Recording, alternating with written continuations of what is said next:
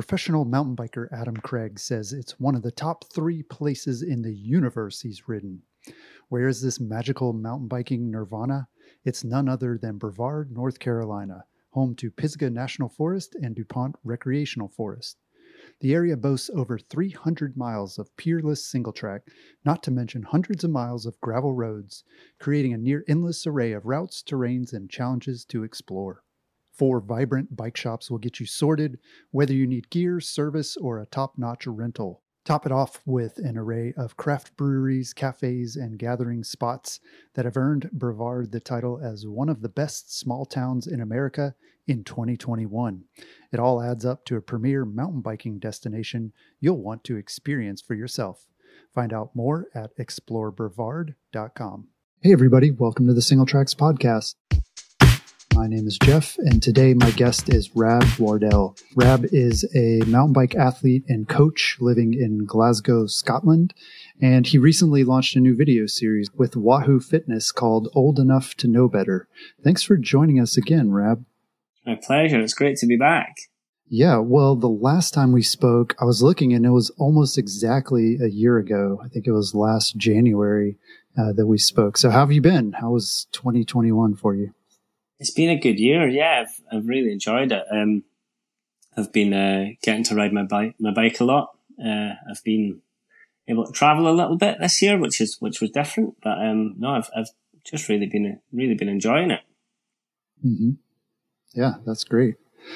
Well, your video series, Old Enough to Know Better, which again, sponsored by Wahoo Fitness, explores the idea of dream chasing. And your story sort of begins back in 2006, so 15 years ago.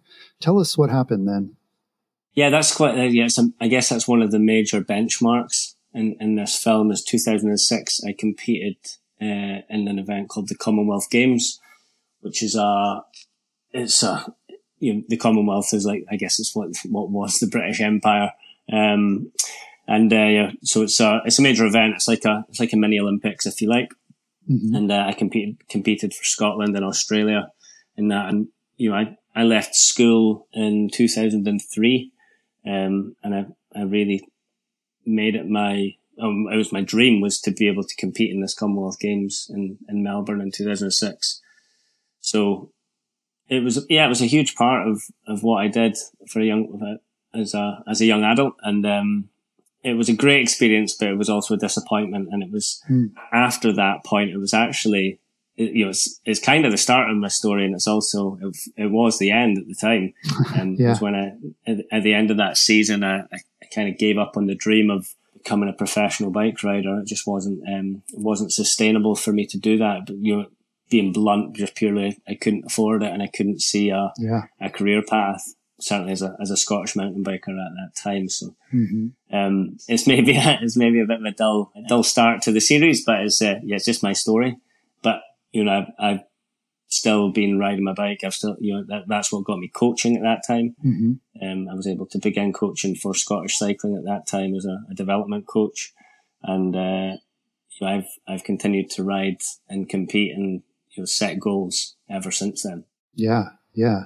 Well, I mean, I part of what I've I've read and heard about kind of your thinking at that time was, I mean, you essentially described it as like retiring in your early twenties. I mean, you're you're super young, really. You know, for a lot of people, that's when they're just starting their career. So, but like, what were the emotions you were kind of feeling around that? I mean, to be like, I'm sure you had goals, and you're like, this is my career. I'm going to be a professional athlete, and then had to like make that realization that like, hmm, I gotta maybe figure out something else. Yeah, yeah, really, it was a dream to become that, you know, to chase that pro lifestyle and to compete. And mm-hmm. I still look back on it and I think I was, I was riding really well. It just, it just unfortunately wasn't a, a viable career path at that time. Yeah. Um, for me. So I felt like going to the going to the Commonwealth Games as an event. I almost wanted that to be a springboard. I, I was imagining that was going to be a springboard to a to a greater career. It was going to open up doors and, and create opportunities. Mm-hmm. And unfortunately, the timing of that just it just wasn't the case. It was yeah, it was just a case that uh, there were the actual, the opportunities I'd actually had in the lead up to going to that event were probably some of the best ones that I'd had in terms of support and coaching. Mm-hmm. When I came back from that event, I lost my coach I lost my funding, uh, like my, I guess my national, my national team funding. Mm-hmm. And, uh, also at that time, it was, it was a shame. It, it was, it was quite tough to take, but I, I, mean, the track program, the British cycling track program was really strong then.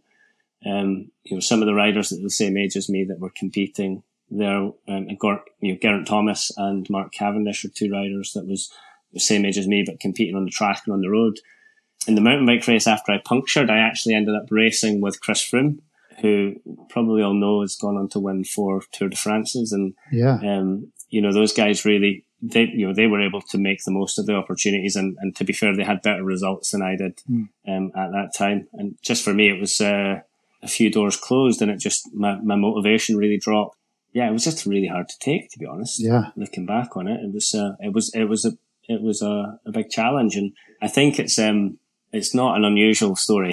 you know, it's like not, not everybody is able to go on and, and live the dream and make it as a professional. I think that you know, that, that Geraint Thomas, Chris Froome, Mark Cavendish, they're really the outliers and they're, and they're, they're deserved champions. My story is probably more, you know, there's probably another you know, I don't know how many people have got a similar story to me. I guess I'm just feel quite lucky that I get to tell it. Yeah, and like you said, you know, you you pivoted to coaching and did that for a number of years, and and now you're back to racing, which is is just what we're talking about here. Well, in the film, you say that there are no shortcuts to experience, and that you made a number of mistakes along the way in your career as a coach, I imagine, and also as an athlete. So I'd love to hear what are some of your biggest mistakes that stand out as being like ones where you maybe learned a lot or, you know, maybe they're just really big mistakes that you don't want to repeat again. I think um, the the one biggest uh, mistake that I feel like I've learned from was it's, be- it's getting too hooked uh, and I guess too hung up on a result and, and rather than thinking about the process and how, mm. you know, I think it gets talked about a lot and it's, you know, you have to trust the process and it's all about executing a pro- process. If you, mm-hmm. if you consider, you know, you, I think it's, uh, like, I guess dreaming about or kind of visualizing the result is a great thing to do in terms of to, to really excite you and to motivate you as like a long term project. You know, actually dreaming about a particular result is a, is a great thing to do. But if you get if you lose sight of what the process is and what it is that you actually need to do on a daily basis that will help you achieve that goal, mm-hmm. you know, that can be to your detriment. You know, I think that's, that's something that I right. previously used to do is, you know, dream too much about, you know, a particular result and, and, and not get the process right, not, not sleep well enough, not have a, a good enough routine, not, you know, I think it's, what what I've realized over the years is I, I really really thrive when I've got routine mm-hmm. and I've got good people around me. If I've got basically stick to like a really similar routine, you know, it doesn't have to be super strict, but it just needs to be consistent. And I value consistency over time as well, rather than mm. Being hot and cold. You know, like being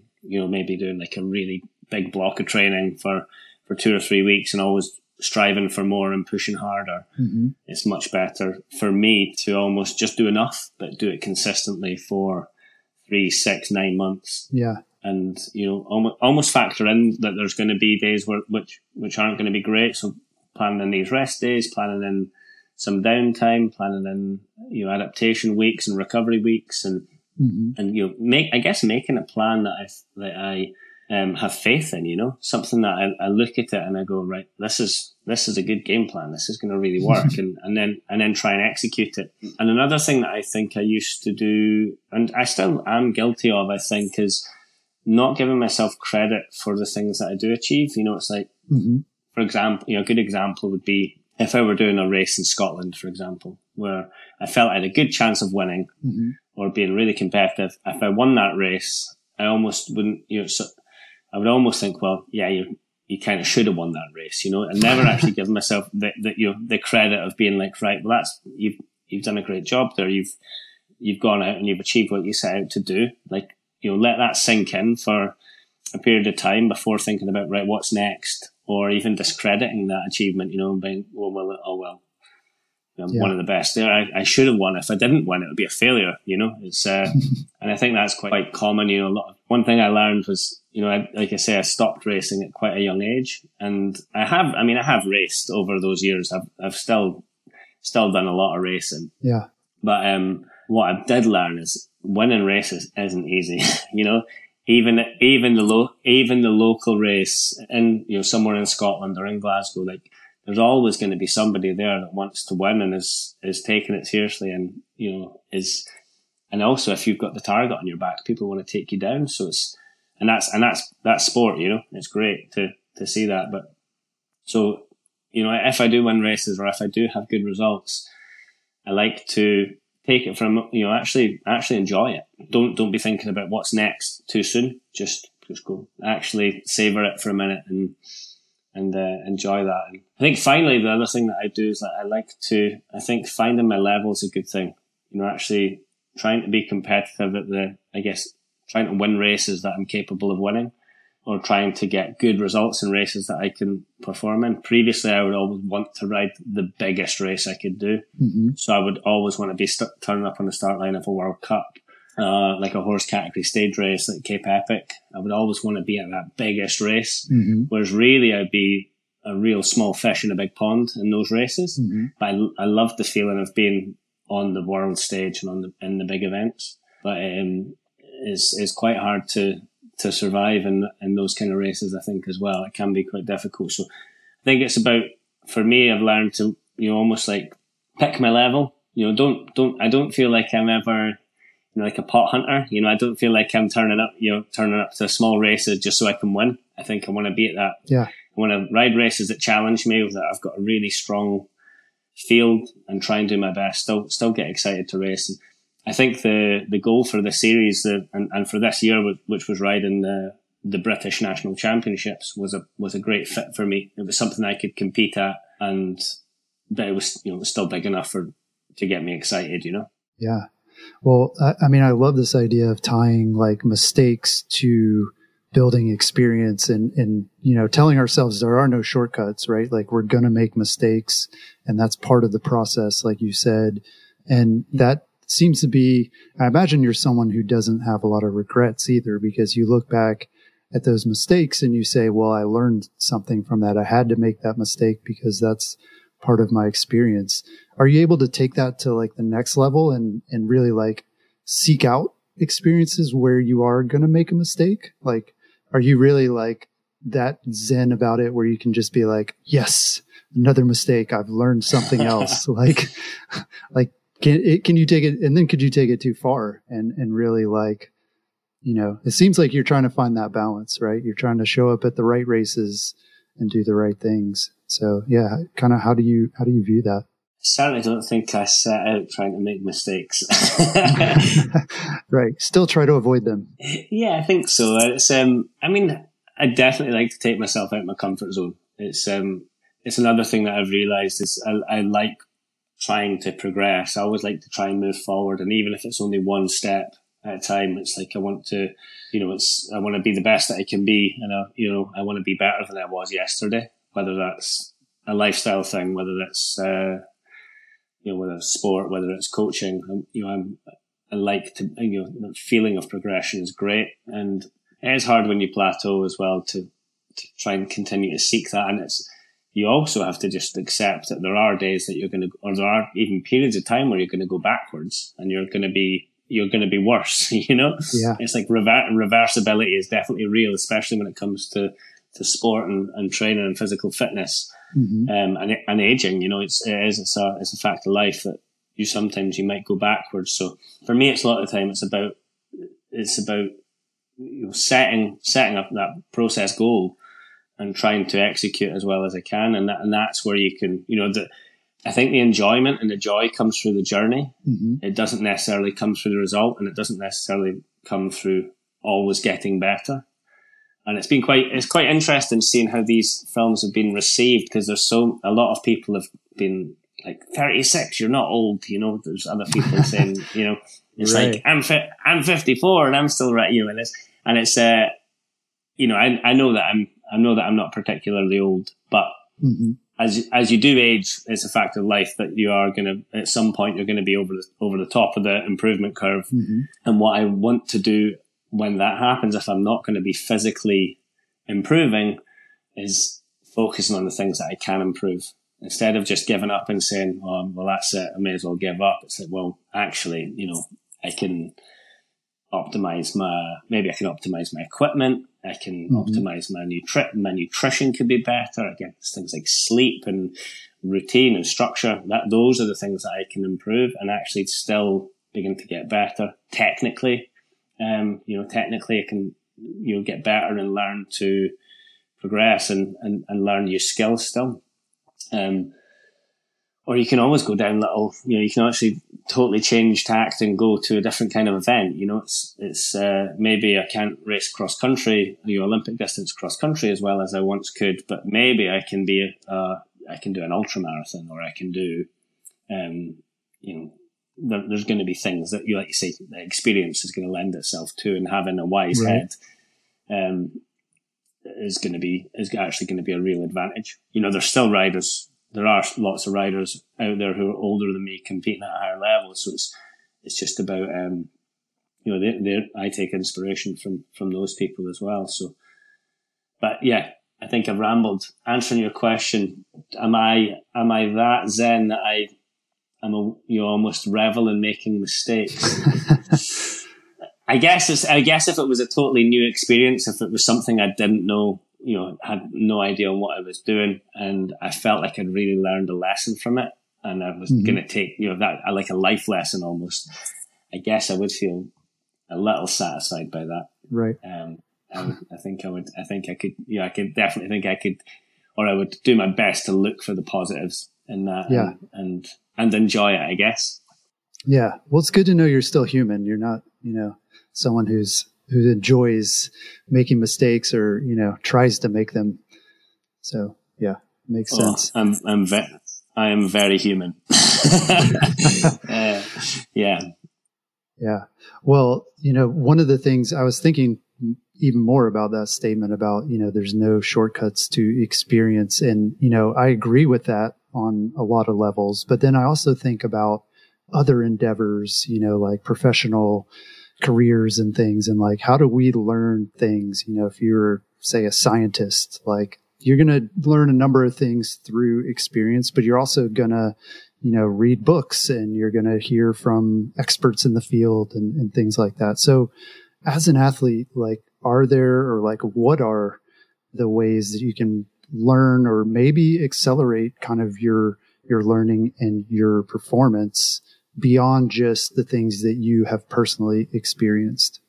Yeah, I, yeah, research is uh, is definitely high up there and kind of and kind of learn. You, it's how do you learn? What are what are the stages of learning and how do you go about doing that? And you know, there's there's learning through doing. There's you know that's that like you you generate your own experience by, by just doing things and reflecting and learning and have that feedback loop. Mm-hmm. Of course, you can work with, you know, you've got peer to peer learning where you can ride with other people. And I think a lot of people talk about that when you, you ride with another person who's more experienced than you and you just soak up all their experience like a sponge. You ask questions, you just watch and you take that on.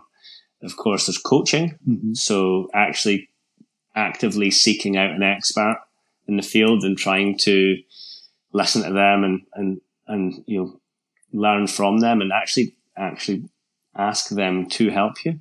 Mm-hmm. That's certainly another, that's certainly another way. And I think, I mean, I think coaching, my role as a coach, I, I believe that I can help others learn from all the mistakes that I've made. Right. Or, and all the, not necessarily all the mistakes I've made, but all of the successes that I've had as well, as well. So I can, I can, I can share that. And I think what's one thing that I do think helps me is that and certainly as a coach, is that athletes that I work with, they trust me because they they show I can, they can see that I've experienced a number of things. They see that I've got I've been around for a while. I've compete I've competed to a level, and I think that's one thing that it's really important when it comes to coaching is that the person who is being coached by you needs to have faith in you and needs to trust you. Right. Because a lot of the things that you get told to do, you know, for example, you come to a coach and you say, "I want to be faster," and they say, right, you've got to slow down. you know, it's so, it's so counterproductive, you know, it's like, or somebody comes to you and you say, I want to be, I want to have great race results next year. I want to do cross country mountain biking. And I go, well, what we've got to do now is you've got to learn how to pace your training so you don't go too fast. So you can, mm-hmm. You know, because that's it's it's so far removed to. I guess it's really far removed to what the exercise industry sells to people. Is like is like fitness. You know, the fitness industry is all hmm you know no pain no gain. You know, high intensity interval training, CrossFit. You know, all these all these uh, fantastic exercises, and the fact that they're really enjoyable to do. hmm They will get you results quickly. Yeah. But again, it's a long term plan. There's no Olympian trains like that. You know, there's no professional sports person trains like that. They're much more turning up every day, going through the motions, kind of, and just, just ticking boxes.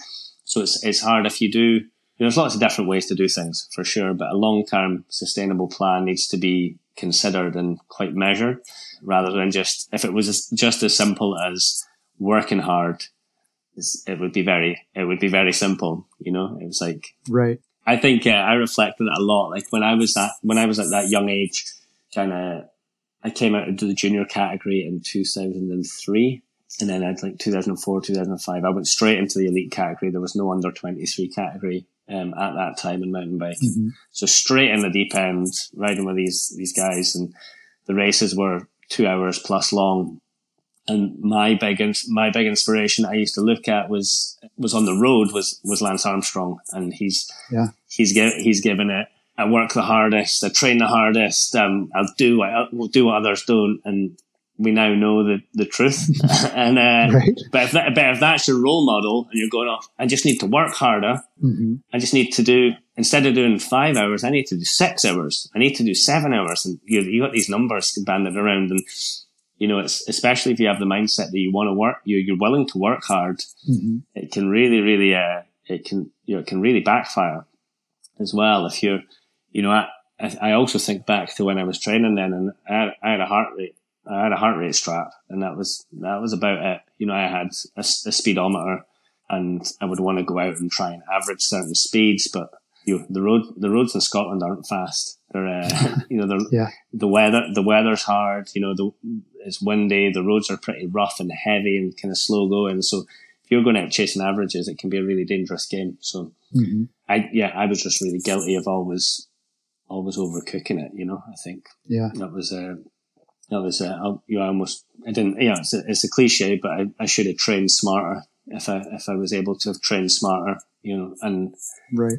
I also think co- your coaching now is so much easier because you get so much data and information from a rider that'll that can back up what the what you're saying. And you can say, well, you actually, if you want to, if you want to ride better, you need to back it off a little bit because you're this isn't sustainable. You know, we're not getting the adaptation that you want to get.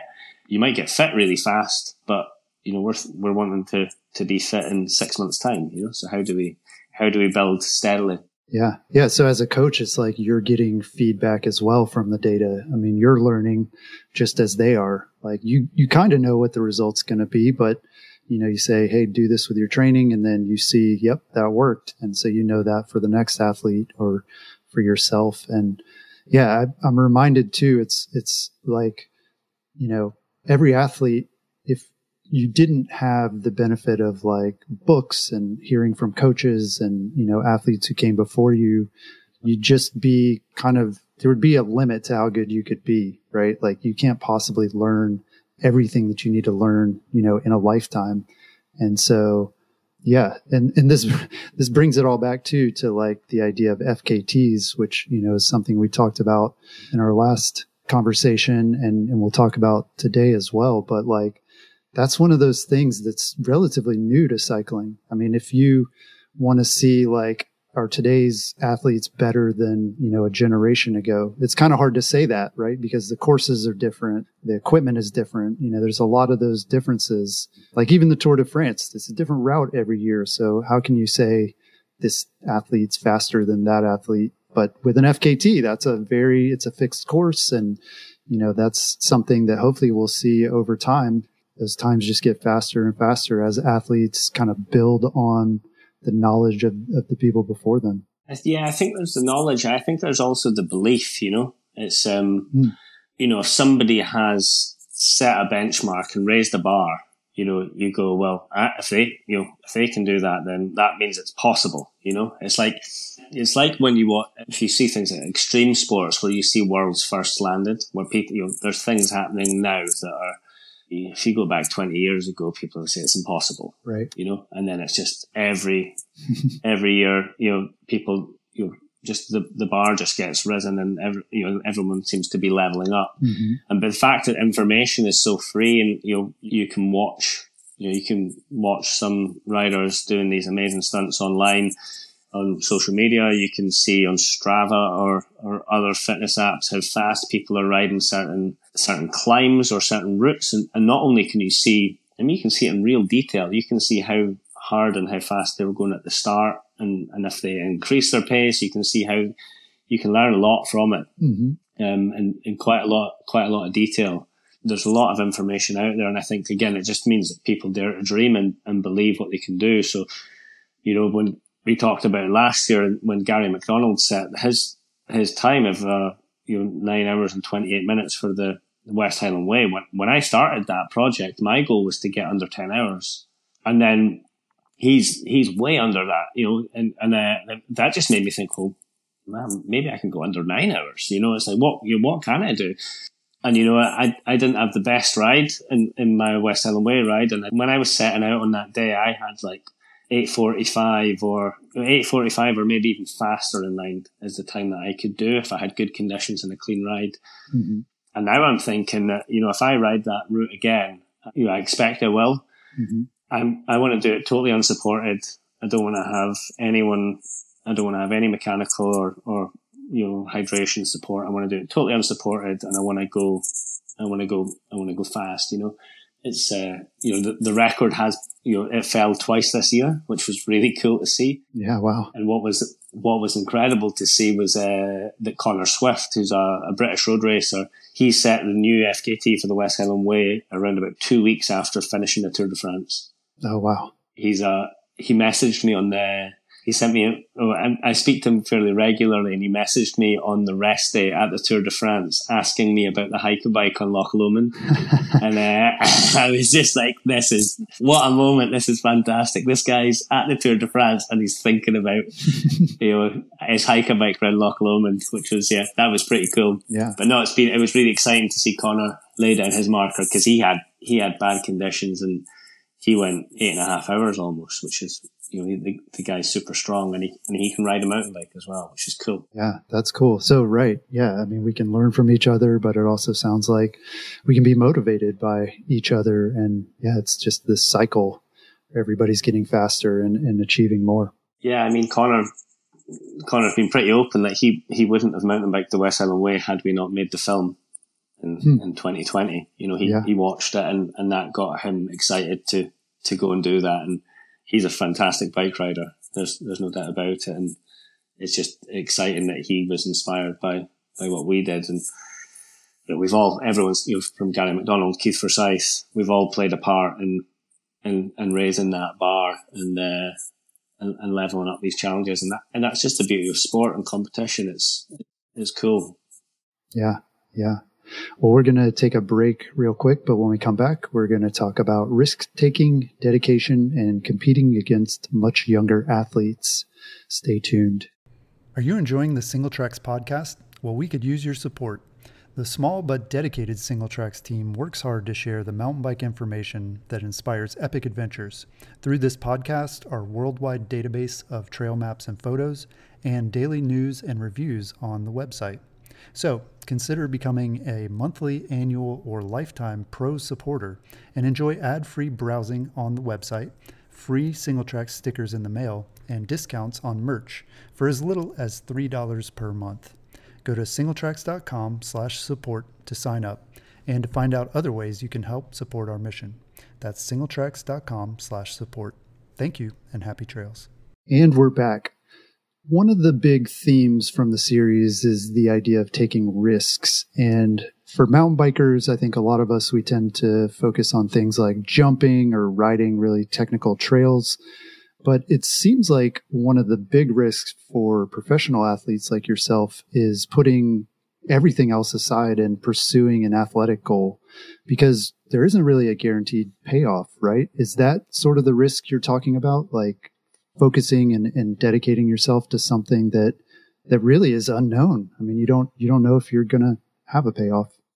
Yeah, I think I think the risk often is, um, you know, you set yourself this this goal, and we kind of talked about it earlier with when it came to to racing, like smaller races. You maybe set a goal that you you know if it's a realistic expectation that you can do it, it can be.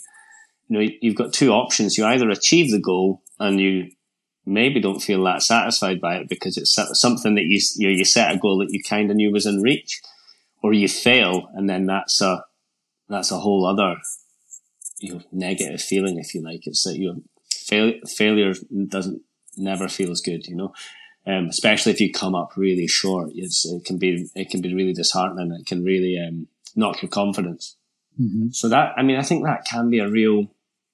It, it can be quite a dangerous, um, I guess, dangerous game, or like you you're taking those risks because you know there's a bit of fear that if you do achieve the the goal that you set, what if it, you know, what if it doesn't kind of give you the joy that you thought it might do? You maybe you just feel like what I find, um, what I, I really find is, uh, when I, when I have a, you know, I set a goal once I, once I actually surpass it, or I've, you know, maybe I achieve it or I fail or, you know, maybe I have a, have a, a great time. But once that goal's out of the way, I really get a, like a post event or like a post season low um, you know, dealing with that time where it's, you know, I guess where you're a, little bit aimless for a little while. You sort if you're working towards something for such a long, a long time, you know, if that's three, six, nine months, um, or even longer. You know, if you, you think about Olympians who have these four year cycles that, where they're working towards this, this major event. And, you know, once that, you know, you cross that line and the event's done and then there's nothing, it can be for me, it's it's I find that really challenging. It's uh, I'm always wanting to try and set uh, you almost set another goal or try and try and manage through that. But I've gotten to a point where I know it's coming, mm-hmm. so I'm I'm almost expecting that feeling. So I, I still feel it, but it doesn't scare doesn't scare me as much as it once did. And um, I think that was you know we can go way back to this fir- the first episode in the the Commonwealth Games, you know, where I said it was a fantastic experience to do that. But when I came home from there, I was like, oh, there's nothing, you know, what really excites me to, to do next. And, you know, you, you maybe hear, you know, at the end of the West Highland Way film, I say that same thing. I'm like, what's next? You know, it's like, it's, it's always striving for, for something else. So when I was 20, when I was 21, I didn't know what was happening. I'd been warned that there would, could be like a post games depression or a post games low that I would feel, but it doesn't quite prepare you for it. You know, it's uh, and and a lot of the time you don't know you don't necessarily know that you've been going through it or you've experienced it until you're on the recovery. Mm-hmm. So you've you've been through the low and you're kind of climbing your way out of it, and you go, oh, now I can see that that's why that's why I felt so bad or I felt so low. So yeah, I think it is. I I really, I guess I thrive during the journey, you know, and again, in, enjoying the process, you know, taking those boxes out. I would say I've changed, but maybe I've just realized that I, I much prefer the training than the, the actual competition or the, or the event a lot of the time. Yeah. Both of the times I can think of, you know, the West Highland Way, I was really stressed out going into it. Mm. I guess the, the project this year with the National Cross Country Champs, I was, I was a little bit more relaxed, but I was surrounded by friends and it was, it was quite good fun. You know, it was something that I was able to really, to really get stuck into. But I think that is, for me, that's part of the risk, you know. and uh, yeah, I've, I've had, I've had lots of highs and lows over the years. But like I say, I wouldn't, I don't think I would, I wouldn't change much. Like you say, it's, it's what's made me the person that I am today. Right. Yeah. I mean, if I, if I think about sort of myself and I've, I'm honest, you know, there's been times when I've never been a racer myself. i I guess I've been in a couple of races, never seriously, but I found in myself saying things like, you know, basically making excuses saying like, oh, well, he's fast because like he, that's all he does. He's a professional racer. I could do that too, but you know, I've got like other stuff that I need to do or I have a job or I have these things. And as I got older, I realized like, no, that's the whole point. I mean, this person dedicated themselves to doing that, right? Like, and I was too scared to do that, or I, you know, decided it's just not worth the effort or the risk or whatever it is to, to pursue that goal. is is that kind of your experience? I mean, was that for you something where you were like, you know, I really have to dedicate myself and focus on this and, and kind of push everything else aside to really, if I really want to make this happen. Yeah. What I, what I find most interesting about that, that what you've just said there actually is, is actually the way that you downplayed your own experience in, in competing. And, uh, yeah.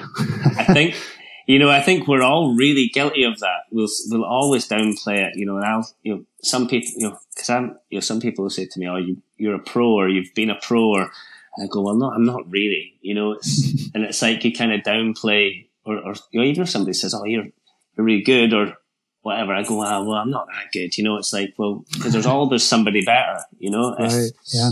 I'll, I'll always, you'll always see the, you know, there's guys the same age as me that have achieved so much more and, and have, have done so much. And, and that's, I guess it's, I guess I'm kind of changing the question here, but it's interesting the way that we downplay our own, or it's really common to downplay your own achievements, um, and, and, and your own, it's things that you really want to do a lot of the time. It's like you want to, you really want to put yourself out there and you want to do the, do the race. So I guess it's, uh, it is really about trying to, you know, not compare yourself to others and, and trying to take the joy out of the process and, and, and the journey because that for me is a, a big, a big part of it all. It's something that I, it's something that I really preach to other people. You know, if I'm, if I'm working with other people or coaching other riders, because there's always going to be somebody better. And if you are good enough that you can, you win the biggest events, that's fantastic. But other, you know, it's, that's not what that's not what sports about, and that's not what night, what life's about. I've kind of I've managed to go off on such a tangent there that I've forgotten the question you asked. no, that's that that answers it. But yeah, I mean, the sort of my follow on though is like to pursue these goals, this goal of racing and, and pursuing your dream, really, right? Which is to compete and and to be in that process sort of constantly. Like, are there normal sort of everyday things that you've had to kind of cut out of your life to focus on racing? Like if you look at your your peers, people who are your age that are not professional athletes, are there things that you're like, oh man, like I'm missing out on that, or or or does it does it feel like you're not sacrificing a lot? Like, are you content to just chase your dream and and feel like that's that's what you're meant to do? I don't I don't necessarily even feel like I'm chasing a dream all the time. It's just what I really enjoy doing. It's it is it's what it's what motivates me. I feel like when I was younger, I probably felt like I was sacrificing more, or, or sometimes wouldn't, feel, or almost felt like I wished I did sacrifice more. It's uh, it is something like that, and to be honest, I think the thing that I I am most grateful for now is that I'm I'm surrounded by people who have similar goals and ambitions and lifestyle that I do.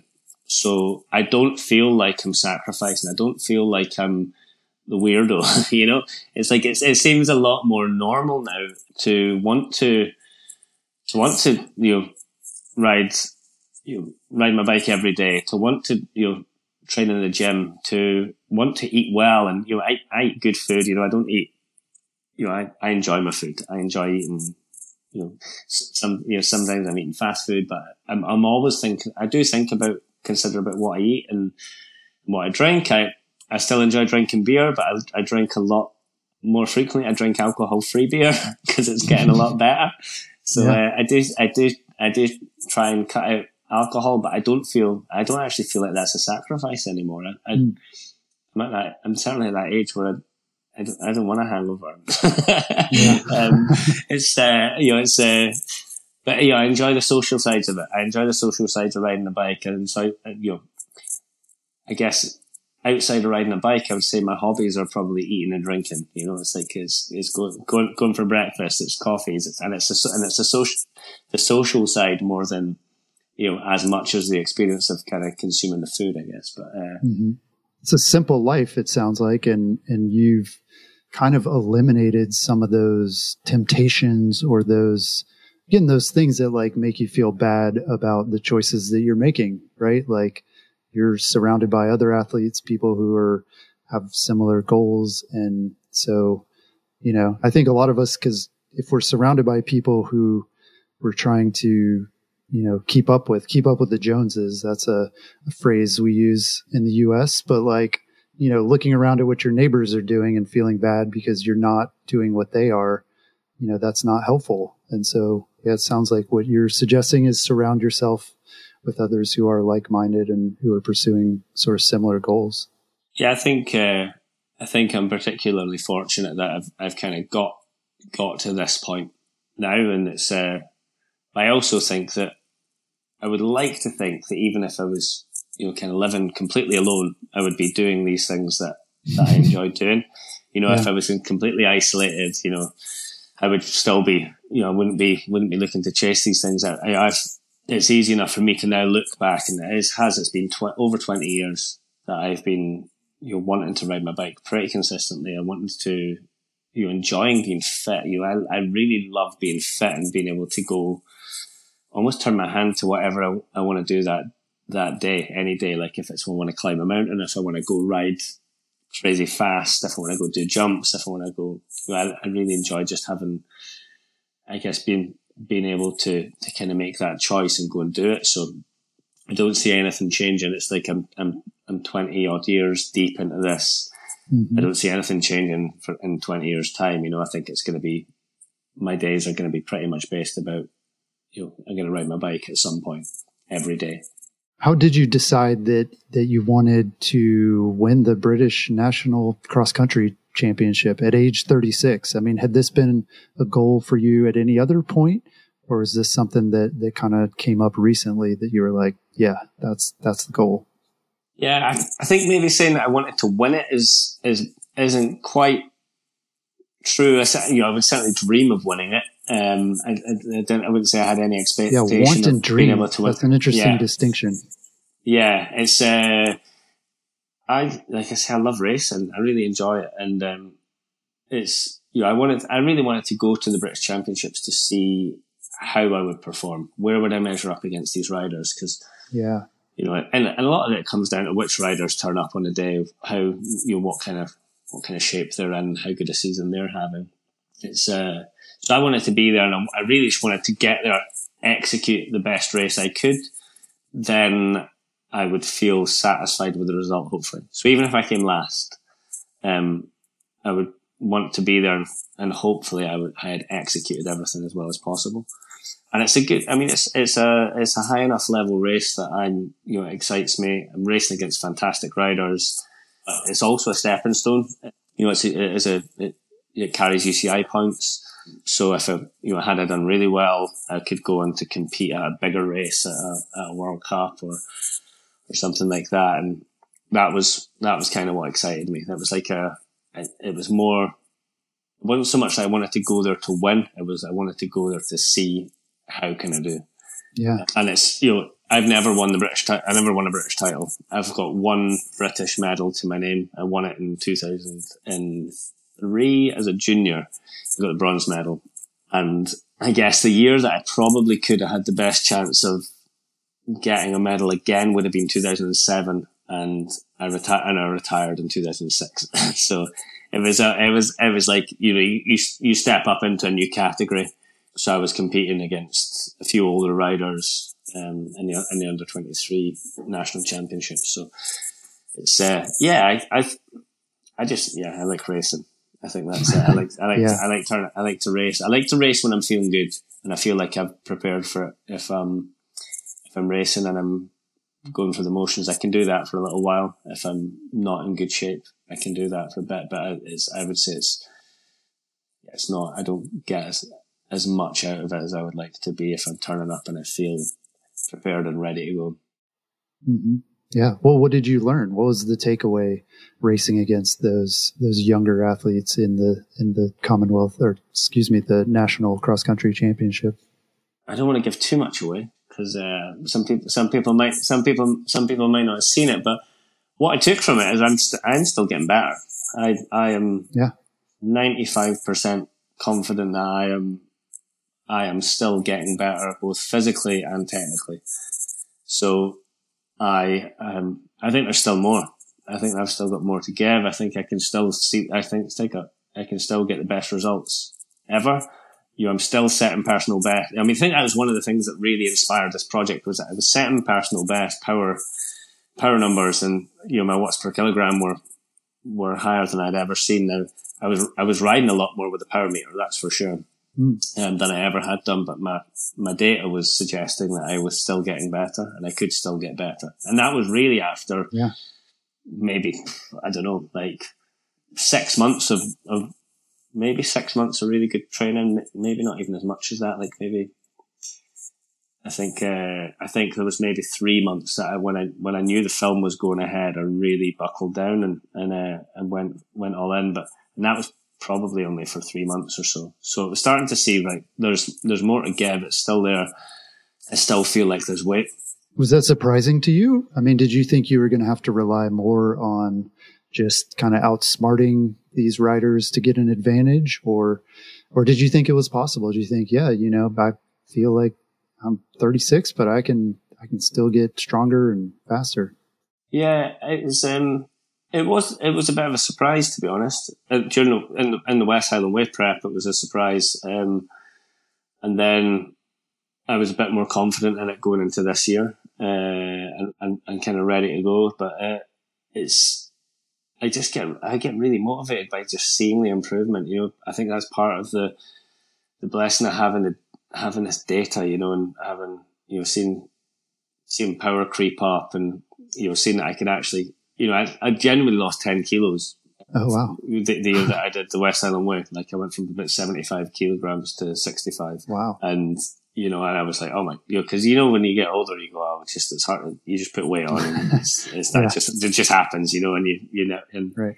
And I got to that point where I'm like, wow, I'm like, I'm actually, I'm lean and I'm, I feel strong and I'm riding fast. So it was a bit of an eye opener. And then, you know, this year it started to translate in terms of rides I was doing. I was, I was setting PBs on climbs. I was setting PBs on set routes and trails. And that, again, is, I'm never going to be the best. I'm never going to beat Tom Pidcock, you know, you know, Tom, you know, he's, he's, uh, early twenties and he's, but he's the, it's not his age that makes him better than me. He is just much better than me. He's one of the best, you know, one of the best bike riders on the planet.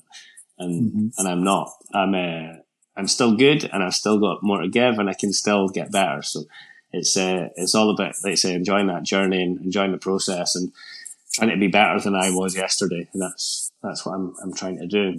Yeah. Try not to get too intimidated by the younger riders or the faster riders. Um, you know, it's, uh, and, and also just, I think just give those riders credit as well. You know, if you see them putting in a, in an awesome ride and, you know, if they're, you know, if they're doing it when they're young, you've got to go, wow, that's amazing that you're doing that so young with, without the experience. You know, you don't mm-hmm. have the experience that I've got and you're making these, you've got a you know, wise head on young shoulders. You're making good decisions. You're disciplined. You're training hard. You've got self belief. That's amazing. And that should be applauded.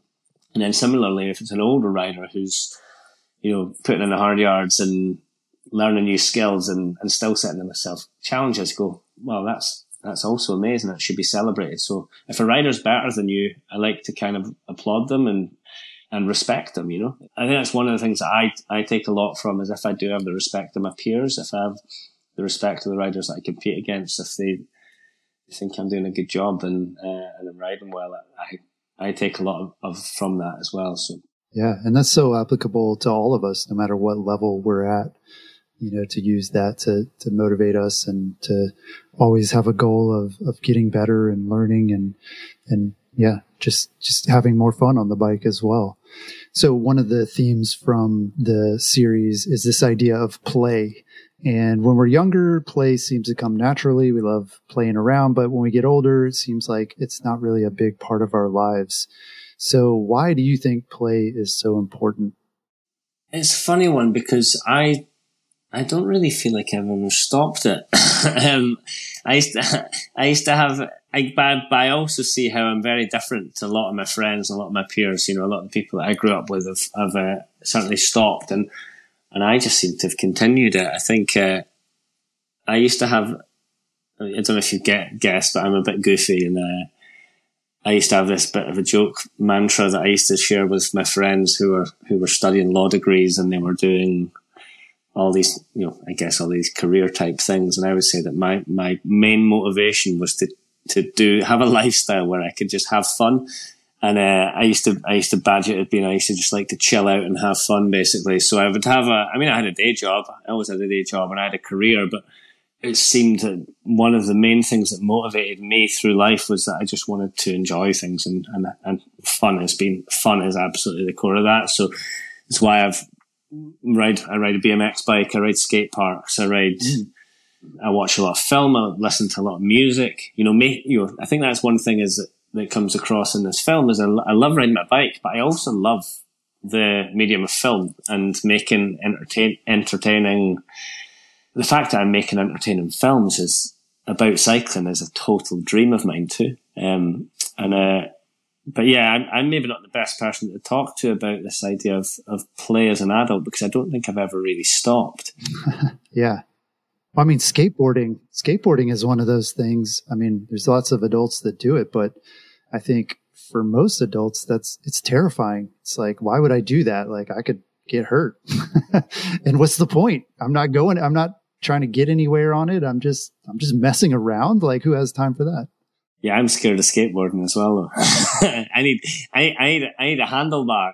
If uh, yeah, I'd be more, more likely to be on a scooter, I think. But uh, no, it's um.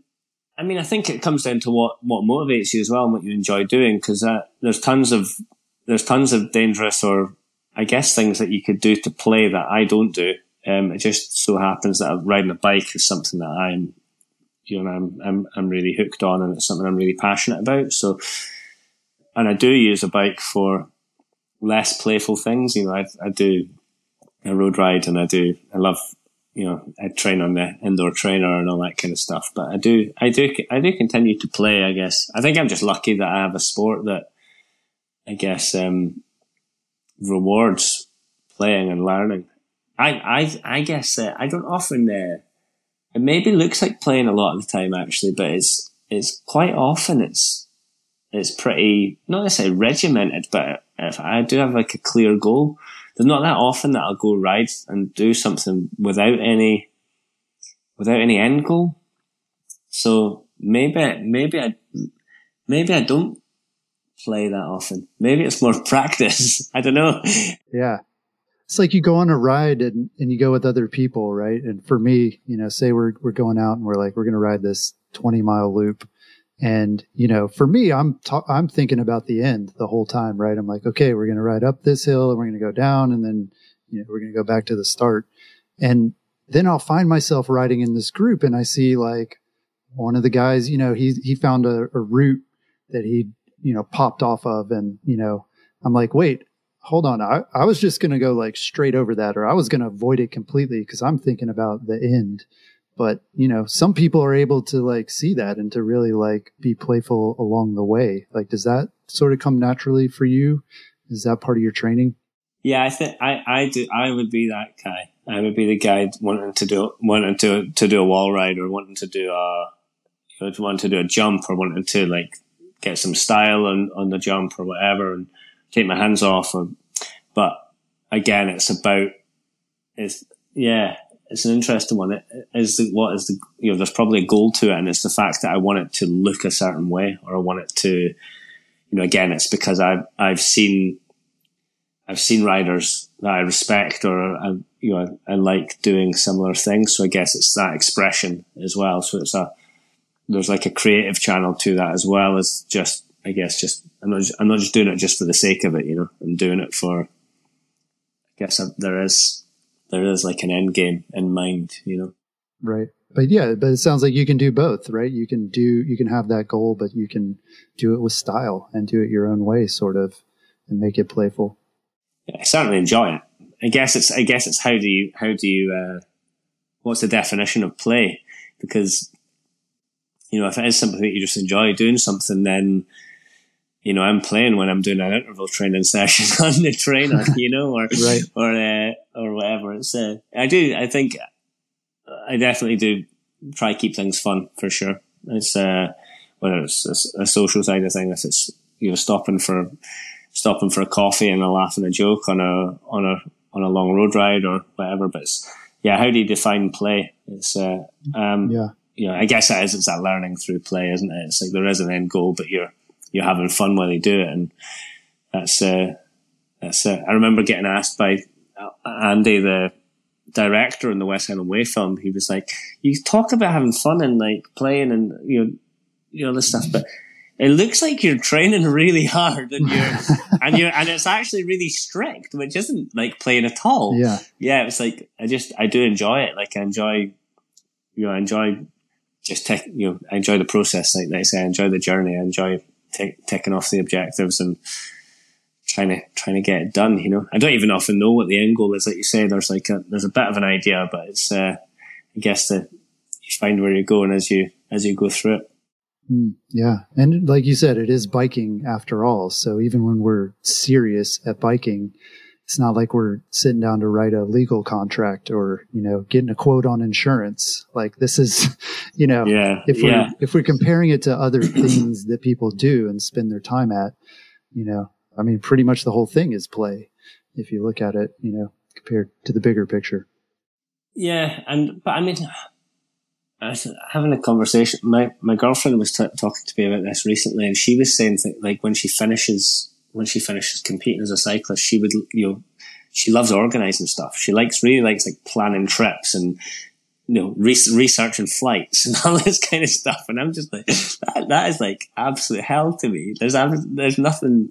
I would I would hate to do that, but she like she she enjoys that again, enjoys that process, enjoys like getting everything organized, everything's being in line, and you know she was actually talking about this uh, someone who works in the, in the event series that she was competing in, um, and doing this job and then being brilliant at that job and just being like it seems that they are into that, you know. It's like, and it's not again they're not they're not bluffing it, they're motivated, they want to do it. It's uh, it's it's it's not it's not easy, but it's uh well, it's just there's there's satisfaction in it. I think I would have to work really hard to try and do that, and I, and I, I probably wouldn't take. it certainly wouldn't come that naturally to me. I wouldn't feel like I was good at it. Um, but yeah, I mean, maybe need to get better at that. That can be my next goal. Yeah, be more organized. well, you mentioned it earlier that you know a number of folks said hey, you know, you're 36 years old, like you're still young. And on the flip side of that, you know, these 18 year olds that you're competing against, they're saying that guy's old, right? So, so old age is relative depending on what age you are and, and who you're talking to. But I'm curious, like, have you thought about what you're going to be doing on the bike at age 50 or, or even 70? I mean, an age that there's not a lot of people beyond that age that are going to be riding. So what, what do you see yourself doing when you're when you're really the old old guy out on the trail? It's not really something that I've pondered at, uh, to be honest, but just asking the question has really made me think about Sandy Wallace, who. Um, so the series is the whole series. Every episode is dedicated in in love and memory of Sandy Wallace, and he was the he owned the bike shop and ran the club that I started with as a teenager. Um, he he passed away this year, um, not long after we'd we'd filmed the series. Um, but he was riding his bike all the way up till now. He was racing. He was doing ma- Masters World Championships. When I when I started riding, he was racing mountain bikes mostly, and then he was doing you know, long distance time trial racing in the UK. He was doing track racing. You know, when the velodrome, we had our first indoor velodrome opened in Scotland and he started doing track sprinting. And, uh, you know, in his, in his late sixties and into his seventies, you know, and it's like, that's what I'm going to be like. you know, I'm going to yeah. be like, right. You just, you know, you're getting, you maybe you're getting older and you weren't as fast as you once were, but you just start moving the goalposts a little bit. Like, how do we, mm-hmm. and he, you know, he was, another thing he was uh, he did a lot was he he really supported other riders. You know, he, uh, supported young riders. You know, he sponsored young riders. He sponsored older riders as well, and he was always involved in in you know in, in running a club and and helping. You know, and I think you know I'll I'd like to think I'll be riding my bike as long as I can. Um, exactly how that is, if it's uh, if it ends up being uh, just be doing the the club ride on a weekend or taking people to going out and mellow trail ride or gravel ride or, or whatever. Or, or maybe I'll be still looking to push push uh, push myself in a skate park. Who knows? I, I, you know, I, I literally can't tell you what I'll be doing, but I'm pretty certain that I'll be riding the bike. I'm pretty certain I'll still want to compete in some way, and uh, yeah, I'm sure I'll be uh, you know, as long as it puts a smile on my face, I'll still be doing it. And you know, what's funny as well, it kind of stresses me out doing it as well. Like, you know, I do get really nervous going into events and, mm-hmm. and question why I'm doing it all the time. But it's, uh, it's, uh, yeah, just, I, I, say it in the series a whole lot. I just love it. You know, it's, it's, it's what I do. It's, I think it doesn't define me, but it's, it's a big part of my life. You know, mm. I, I love it. Yeah. Yeah, I a few weeks ago I went on a bike ride with a friend who I've known for a few years now, uh, who's 86 years old, and he rides bikes. And I was like, you know what? Like, I would like to go on a, a ride with you. You know, knowing that like we're gonna go at kind of a slow pace, and you know it's going to be different from the rides I normally do. But yeah, I mean, one of the things I learned from him was just like confidence. Like we're riding on the road, but he would just kind of put his hand out like we're going through an intersection or whatever. He just put his hand out, like kind of stopping traffic and just, he was going to go wherever he wanted to go. And I was like, wow, like I don't have that, that amount of confidence. And, and it made me realize that, you know, I can learn so much. I mean, one, I'm motivated a lot by that to think, wow, you know, 86 years old, I would, I would love to still be riding, but also realizing there's still so much that I need to learn about biking and, and so much I can gain from that. Like, what do you, what do you see as the things that are still left for you to learn and experience on the bike? When it comes to progressing as a rider, there's always something that you can work on. It's, uh, like I say, cornering. You, I think that's part of the beauty of mountain biking as well. Is like the the sport is progressing, you know, and it's like you have to progress. You you don't have to, but you can progress with it. So if it's riding bigger drops, uh, bigger jumps, tighter corners, steeper slopes. There's always something you. There's always a new trail to ride as well, so you can. And that and that ticks so many other boxes as well because you tick the the idea of adventure. You know, you can travel to new places, you can meet new people. It's um, there's so much. There's there's so many things that that I take from cycling and from mountain biking and that is I think that's it. It's, I I just always want to be progressing. Um, it's almost set setting setting many goals along the way, whether it's going to another country, riding a new trail, meeting new people, doing a different kind of race, going to an event. You know, so many. There's so much. There's so much to be done, and I'm I'm really I'm just in. I guess I'm just enjoying the prospect that that's that can happen moving moving forward. It's, again, it's like a lot of the time, it's how you frame it. How do you how do you view something? What lens do you choose to look at it through? Um, and you can look at it through a negative one or a positive one.